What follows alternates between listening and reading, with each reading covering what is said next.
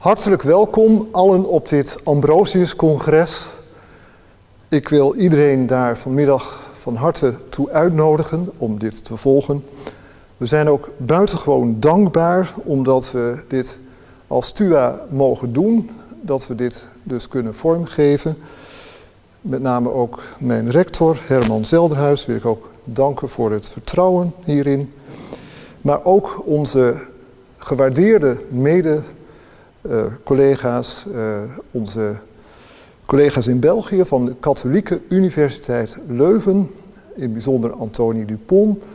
Uh, ik wil jullie ook heel erg danken voor de geweldige steun bij het tot stand komen van dit congres en bij ook de doordenking van dit congres.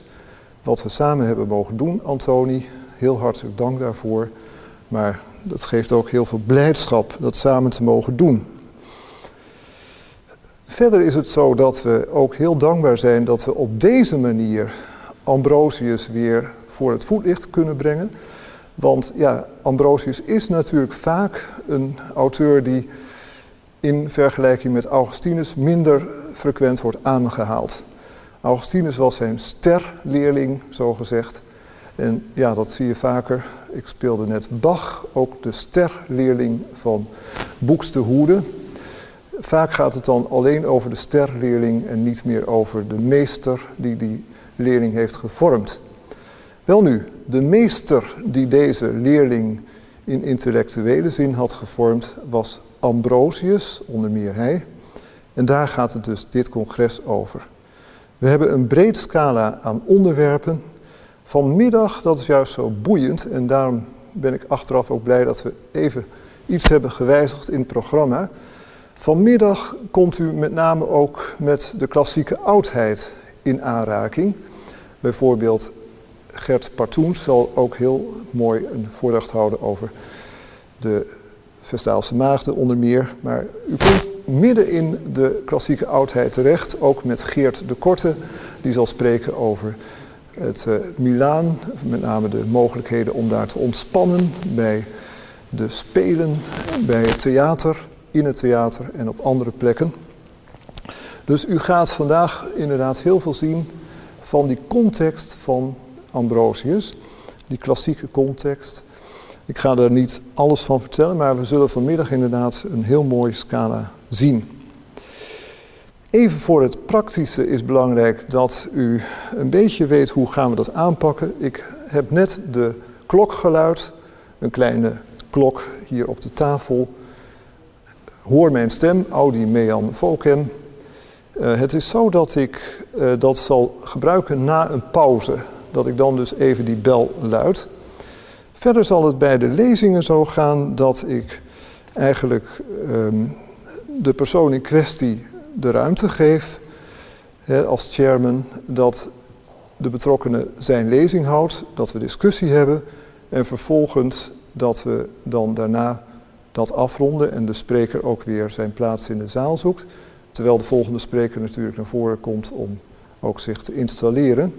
Wel nu, op het moment dat een discussie is afgerond, ga ik ook even van het podium af of van mijn, achter mijn tafel vandaan. Dat is dan dus inderdaad ook nog steeds het podium. En ga ik even iets van Bach spelen. En op dat moment kan de spreker rustig in de zaal gaan zitten. En kan de volgende spreker ook rustig hier komen en zich rustig installeren. Terwijl u als luisteraar ook digitaal eventjes kunt ontspannen, even kunt luisteren naar Bach. Dat is eigenlijk de opzet. Dit gezegd zijnde wil ik eigenlijk nu direct verder gaan met het uitnodigen van onze emeritus hoogleraar en vriend Arie Baars, die ook zal spreken, een heel mooi onderwerp over de invloed eigenlijk van Ambrosius in de Reformatie. En ja, dat is op zich al een fantastisch onderwerp. Ik vind het goed omdat wij ook als universiteit het geloof in ons beleiden hebben ingesloten om een kleine hymne te lezen uit het fantastische corpus van Ambrosius. En dan hoop ik met een kort gebed in het Latijn deze bijeenkomst te beginnen. De hymne is als volgt, althans een deel daaruit. O schepper van het eeuwige licht, u die zelf geheel licht en dag bent, u die ook geen enkele nacht voelt, gezien de aard van het eeuwige licht. De verblekende nacht gaat al aan de kant voor de zeer naderende komst van de dag. Een hymne geschreven bij het wakker worden. Wij smeken u, heilige God, mogen onze geest niet toegeven aan de ongeoorloofde vreugde van ons vlees. Mogen begeerten niet ongemerkt binnensluipen, geholpen door vleierij van verleidelijke gedachten. En dan sluit het erg mooi af. Mag woede niet tot ruzies provoceren.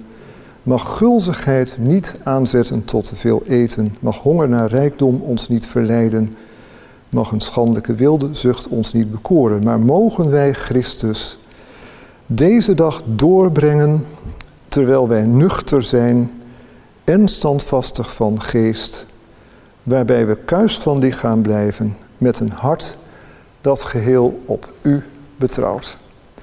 Ik wil na een korte bede in het Latijn dit prachtige congres voor geopend verklaren.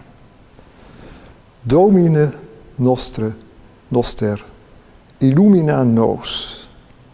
Nos et mentem nostrum et omnia. Amen. Dan is het mij een groot genoegen om ook mijn collega Arie Baars ook uit te nodigen en hier achter deze kathedra zijn voordracht te houden. Dank u wel.